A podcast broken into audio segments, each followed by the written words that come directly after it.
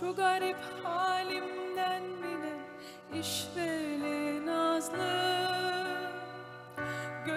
Türkiye yepyeni bir dönemin eşiğinde. Şiddetli sancıların sonrasında yepyeni bir Türkiye'nin doğumuna hep birlikte şahitlik ediyoruz. Türkiye'nin ikinci yüzyılında 21 yıllık AKP iktidarının yarattığı her yere sirayet etmiş ağır tahribatın ardından başta demokrasinin yeniden inşası olmak üzere siyasi, toplumsal, ekonomik ve kültürel restorasyonla adil, barışçıl, eşitlikçi, çoğulcu ve müreffeh bir düzen sil baştan el ele yeniden kurulacak. Tıpkı tam 100 yıl önce çökmüş bir imparatorluğun küllerinden doğan genç cumhuriyetimiz gibi. Türkiye ikinci yüzyılına girerken son derece hayati bir seçimin arefesinde. Geniş halk kitlelerinin demokrasi, özgürlük, adalet ve refah mücadelesinde el ele verdiği ve siyasetin de toplumun bu itici gücüyle yeniden şekillendiği bir dönemdeyiz. İşte tam bu kritik dönemeçte geleceğimizin inşası için değeri son derece büyük olan bir kongre, Cumhuriyetimizin kuruluşundan 100 yıl sonra aynı yerde aynı amaç ve inançla gerçekleştirildi. 1923 yılında İzmir'de yapılan ve Cumhuriyetimizin kurucu sütunlarından biri olan 1. İktisat Kongresi'nden tam 100 yıl sonra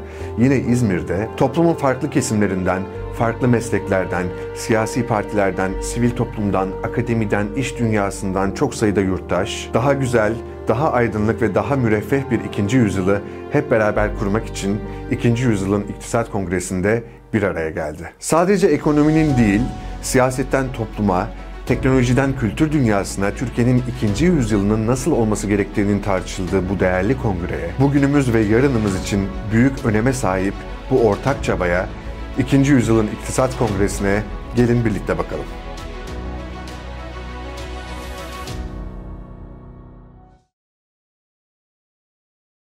Biliyoruz ki yeni bir Türkiye doğuyor. Adil, özgür, müreffeh ve demokratik bir Türkiye. Yüz yıl önce atalarımızın yıllarca işgal altında kalmış, yanmış, yıkılmış, yoksul bir ülkeden Cumhuriyet mucizesini yaratmaları gibi bu enkazın altından da kalkarak yine o muhteşem ülkeyi hep birlikte kuracağız. Bilim,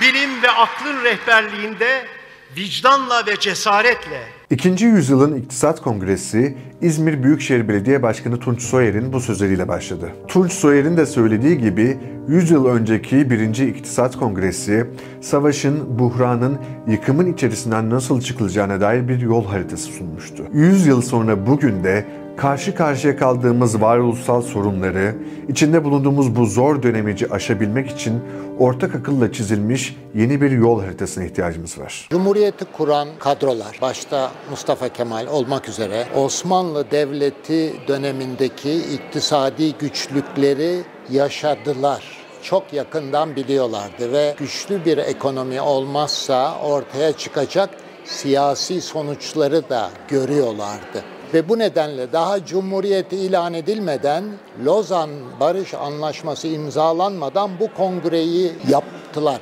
Döndük dolaştık 100 yıl sonra yeniden sadece anmak için değil gerçekten bugünkü Türkiye'yi de içindeki iktisadi buhrandan çıkarabilmek için yeni bir kongre yapmak gerekti. Şimdi biliyorsunuz 1923 çok varoluşsal bir yıl ve 2023'e de bugün baktığımızda biz de aslında bir varoluşsal e, süreç yaşıyoruz. Yani 11 tane ilimiz biliyorsunuz yerle bir olmuş durumda. İstanbul'da büyük bir deprem bekleniyor. Türkiye bir deprem ülkesi ve yeni ülke yeni deprem ülkesi olmadı bu oluşumundan beri böyle. Deprem Türkiye'nin e, en önemli sorunlarından bir tanesi. Şimdi depremin deprem eğer iyi yönetilemezse adı afet olur. Şu anda ne yazık ki bunun bir örneğini görüyoruz. Şimdi biz ekonomist olarak uzun süredir tartıştığımız şey kötü bir yönetim var. İşte işi bilmeyen insanlar var, tek adam sistemi var. Kafasına göre bir şey söylüyor ama herhalde bu depremle beraber ne kadar kötü yönetildiğimiz, bu kurumların için nasıl boşaltıldığı herkesin anlayabileceği şekle geldi.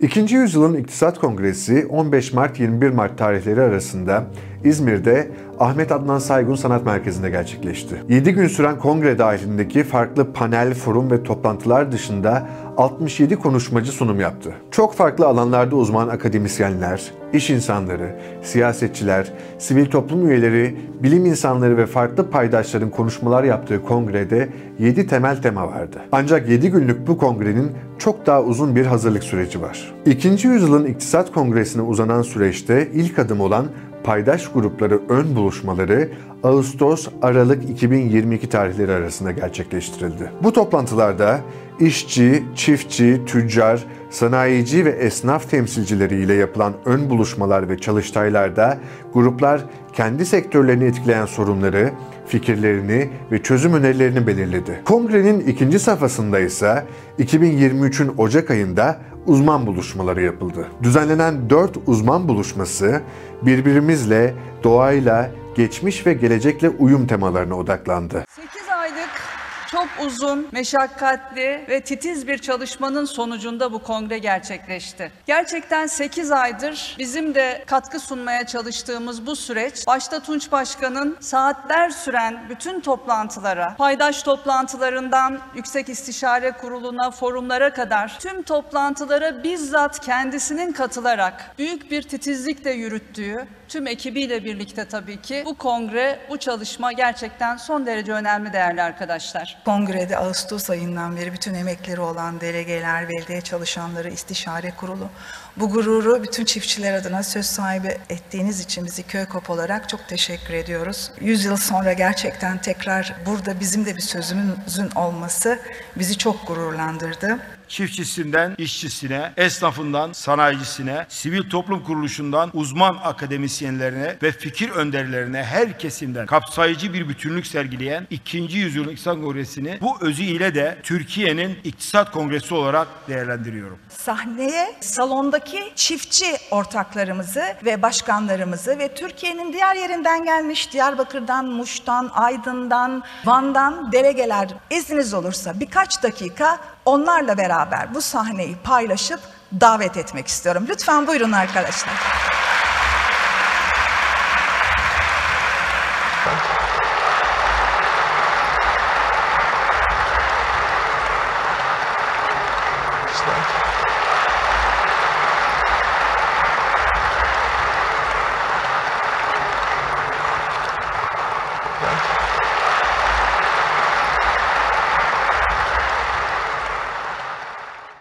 Gelelim tekrar kongreye. İktisat Kongresi'nde birbirinden çok farklı konular ele alındı fakat bütün konuşmacıların ortaklaştığı konu kuşkusuz Türkiye ekonomisiydi. Ekonomi alanında uzman akademisyenler ve ekonomistler Türkiye ekonomisinin 100 yıllık serüvenini, son yıllarda yaşadığı ağır çöküşü, bugün geldiğimiz noktayı ve bu krizden çıkış reçetelerini anlattılar.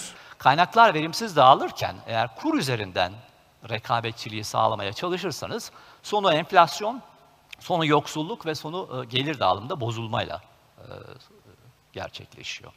Son birkaç sene bunun çok güzel bir örneğini gördük. Yani son birkaç senedir uygulanan politikalara baktığımızda tam da aslında bu yanlışın yapıldığını görüyoruz. E, dolayısıyla çözüm ne diye sorarsanız verimlilik artışı ve üretkenlik artışına odaklanmak lazım. Yani üretim değil verimlilik. Bu çok önemli. Ve yeni yüzyılın da e, temel motto bu olmalı bence. Değer artışına odaklanmamız lazım bu problemi çözebilmek için. Tabii verimlilik deyince o kadar da kolay bir şey değil. Yani verimliliğin içine her şey giriyor değil mi? Yani kurumsal yapılanmadan tutun da kurumların e, yani ve kuralların yeniden yapılanması, hukuk sisteminden eğitim sistemine kadar olan bir yelpazede reformla yap, yapmak gerekiyor. E, beşeri sermaye, teknoloji gelişimi gerekiyor.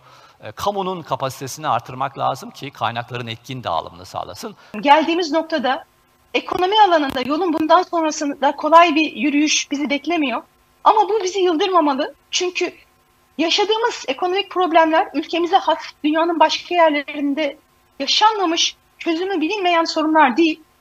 Zor da olsalar çözümü biliyoruz ve bu yolda başarıyla yürüme kapasitesine ve e, gücüne sahibiz. İçinde bulunduğumuz ekonomik krizden çıkılabilmesi mutlaka bir takım makroekonomik düzenlemeleri gerektiriyor ancak bununla sınırlı değil. Kongrede hemen hemen bütün konuşmacıların vurgu yaptığı esas mesele ekonomik çöküşten çıkışın sadece ekonomik reçetelerle olmayacağı, sürdürülebilir bir kalkınmanın ancak ve ancak demokrasinin ve hukuk devletinin yeniden inşasıyla mümkün olduğuydu. Aslında bu 100 yıllık bir deneyimin de e, ışığında Türkiye'nin artık döngülerden çıkıp yeni bir patikaya geçmesi için e, bir eşikten geçmesi gerekiyor. E, Hep iktisatçılardan şu bekleniyor, e, bir iktisadi bir reçete bekleniyor. Ama asıl hikayenin ben daha çok kurum ve kuralların ayağa kalkmasında olduğunu düşünüyorum. Zaten doğu, onlar kurum ve kurallar hayata geçtiği zaman e, ekonominin de nasıl yönetileceğini, nasıl bir e, politika çerçevesini ortaya çıkacağını zaten o da bir şekilde yön göstermiş olacak bize.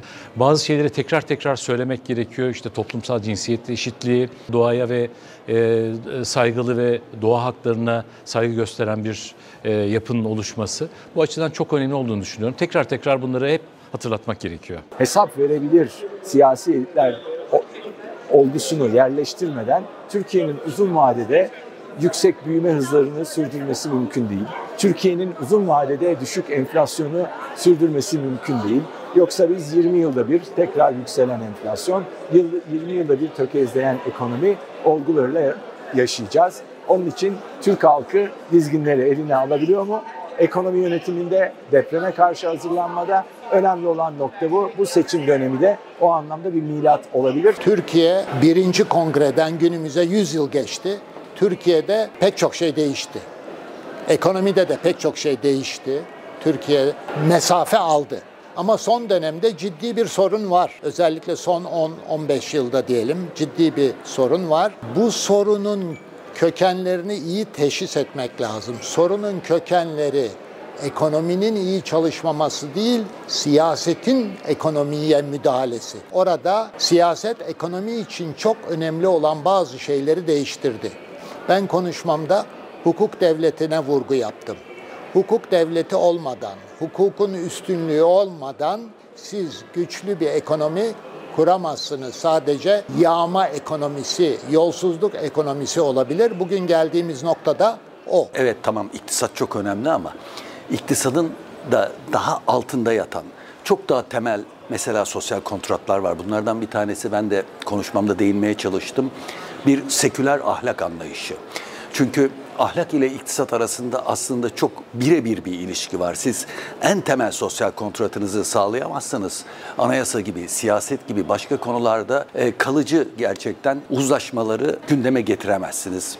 Dolayısıyla ahlak meselesi, keza bilim meselesi, aynı zamanda kadın meselesi. Dolayısıyla Türkiye'nin yeni baştan inşası, sadece bu inşayı, deprem bölgeleri inşası değil, gerçekten Türkiye'yi yeniden inşa etmenin arifesindeyiz. Bizim e, içimizde hissettiğimiz, kendi içimizdeki kodlarımız, ahlaki değerlerimizin karşısında olan bir şey gördüğümüz zaman bir harekete geçme isteği duyuyoruz.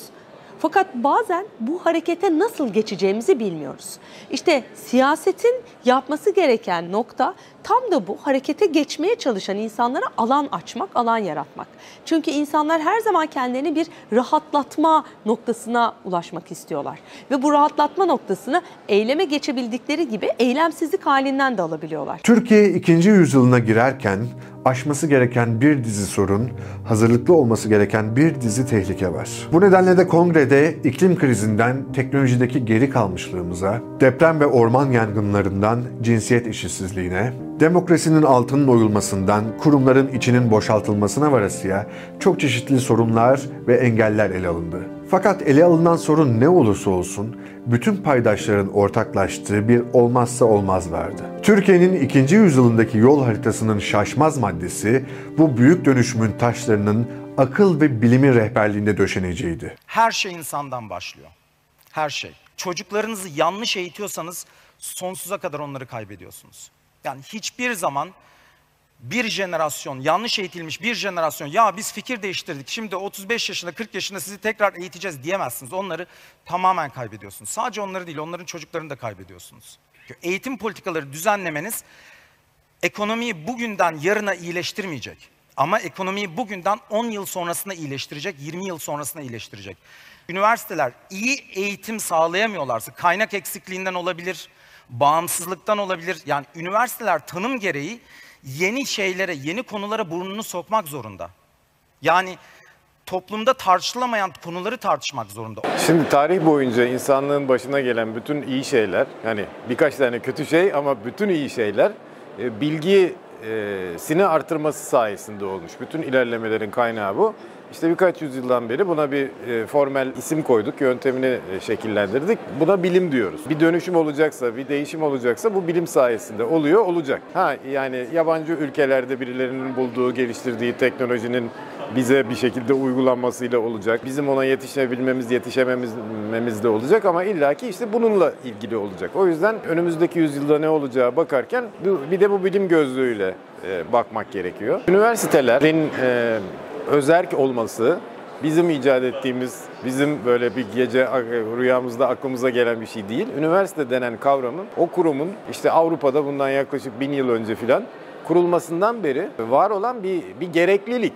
Yani çünkü bilgiyi ortaya çıkarmakla ilgili kurumların günlük siyasi kaygılardan, işte o, o sıradaki devlet başkanından falan etkilenmeden yani onun e, hoşuna gitme kaygısı duymadan işte gerçek neyse onu söylemesi lazım. O yüzden yargı denen şey de aynı şekilde bilgi, gerçeği bu değil bu e, şeklinde ortaya çıkarmakla görevli bir kurum. Neden bağımsız olmalı ise, neden özerk olmalı ise, neden işte kendi kurulunun yöneticisini kendi seçmeli ise tamamen aynı nedenlerden ötürü bilim kurumları da e, özerk olmalı.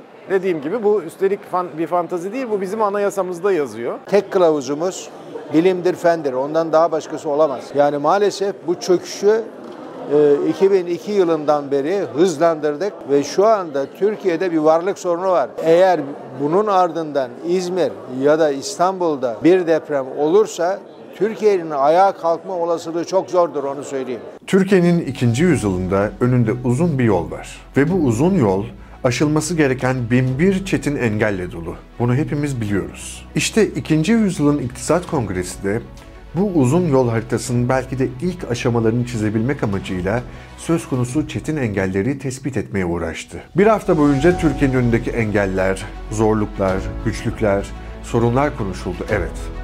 Ama kongrenin bütününe hakim olan iki büyük güç vardı. Değişim ve umut. Bugüne kadar büyük sıkıntılar çektiğimizi biliyoruz. Zaman zaman büyük krizlerin 100 yıl içinde çıktığını biliyoruz. Ama öyle bir sistem, öyle bir düzen kuralım ki kim iktidara gelirse gelsin en azından bir daha bu tür krizlerle Türkiye karşı karşıya kalmasın. Demokrasiyi getirdiniz. Ürettiniz Türkiye'de. Sosyal devleti inşa ettiniz. Ama durduğunuz andan itibaren geriye gidersiniz. Dünya hızla değişiyor. Bilimde, teknolojide büyük değişimler oluyor. Siz bu değişime ayak uydurmak zorundasınız. Sürdürülebilirliğin kilit anahtarı devlette liyakattir. Yani birikimli insanların devlet yönetiminde olmasıdır. Yani birikimli üreten insanların üniversitelerde olmasıdır. Yani burada değişim, değişime ayak mı uyduracağız, değişime öncülük mü yapacağız? Bunun kararını vermek zorundayız. Biz değişime ayak uydurmak istemiyoruz. Onlar yaptı biz de yapalım. Hayır. Biz yapalım onlar bizi izlesinler. Dolayısıyla değişime, dönüşüme, atılıma öncülük yapan bir Türkiye'yi sadece kendi bölgesinde değil, gerektiğinde dünyada öncülük yapan bir Türkiye'yi inşa etmek istiyoruz. Biz eğitim sisteminde de köklü değişiklikler yapacağız. Çocuklarımız neyi merak ediyorlarsa araştırabilecekleri alanlar. Onları suçlamadan, onları cezalandırmadan, neden soru soruyorsun demeden ne kadar çok nitelikli soru sorabilirlerse eğitiminde o kadar değerli olduğunu göreceğiz. Bu sürdürülebilirliğin liyakatle beraber temel anahtarlarından birisidir. İktisat kuramı doğadaki kaynakların sınırlı, insan ihtiyaçlarının ise sınırsız olduğunu söyler. İkinci yüzyılın iktisat kongresinin geldiği noktada ise bunun tam tersine inanıyoruz. Biz bu kongrenin hazırlık çalışmalarında gördük ki geleceğin dünyasında doğadaki kaynakların sonsuz, insan ihtiyaçlarının ise sınırlı olduğu anlaşılacak. Yoksa bu gezegenin bizi insan türünü taşıma kabiliyeti yakın bir süre sonra ortadan kalkacak. İkinci yüzyılın iktisat kongresini neslin ortak akıl ve vicdan terazisi gösterdi ki çizgisel ve parçalı düşünen bir bilim kültüründe ısrar edersek içinde insanın da yer aldığı yeni bir uygarlığı bundan sonra inşa edemeyeceğiz. Bugün doğayı sınırlı bir kaynak olarak gören iktisat anlayışını doğadaki sonsuzluktan öğrenen bir başka iktisat felsefesi ve bilimle değiştirmek zorundayız. 15-21 Mart tarihleri arasında İzmir'de ev sahipliği yaptığımız 2. yüzyılın İktisat Kongresi, İzmir şehrinde asırlarca yaşanmış bu güçlü kültürün izlerini geleceğin inşası için bir çıpa kabul etmektedir. Bu çıpanın özü uyum içinde yaşama kültürüdür. İkinci bölümün kabulünü oylarınıza sunuyorum. Kabul edenler, etmeyenler oy birliğiyle kabul edilmiştir.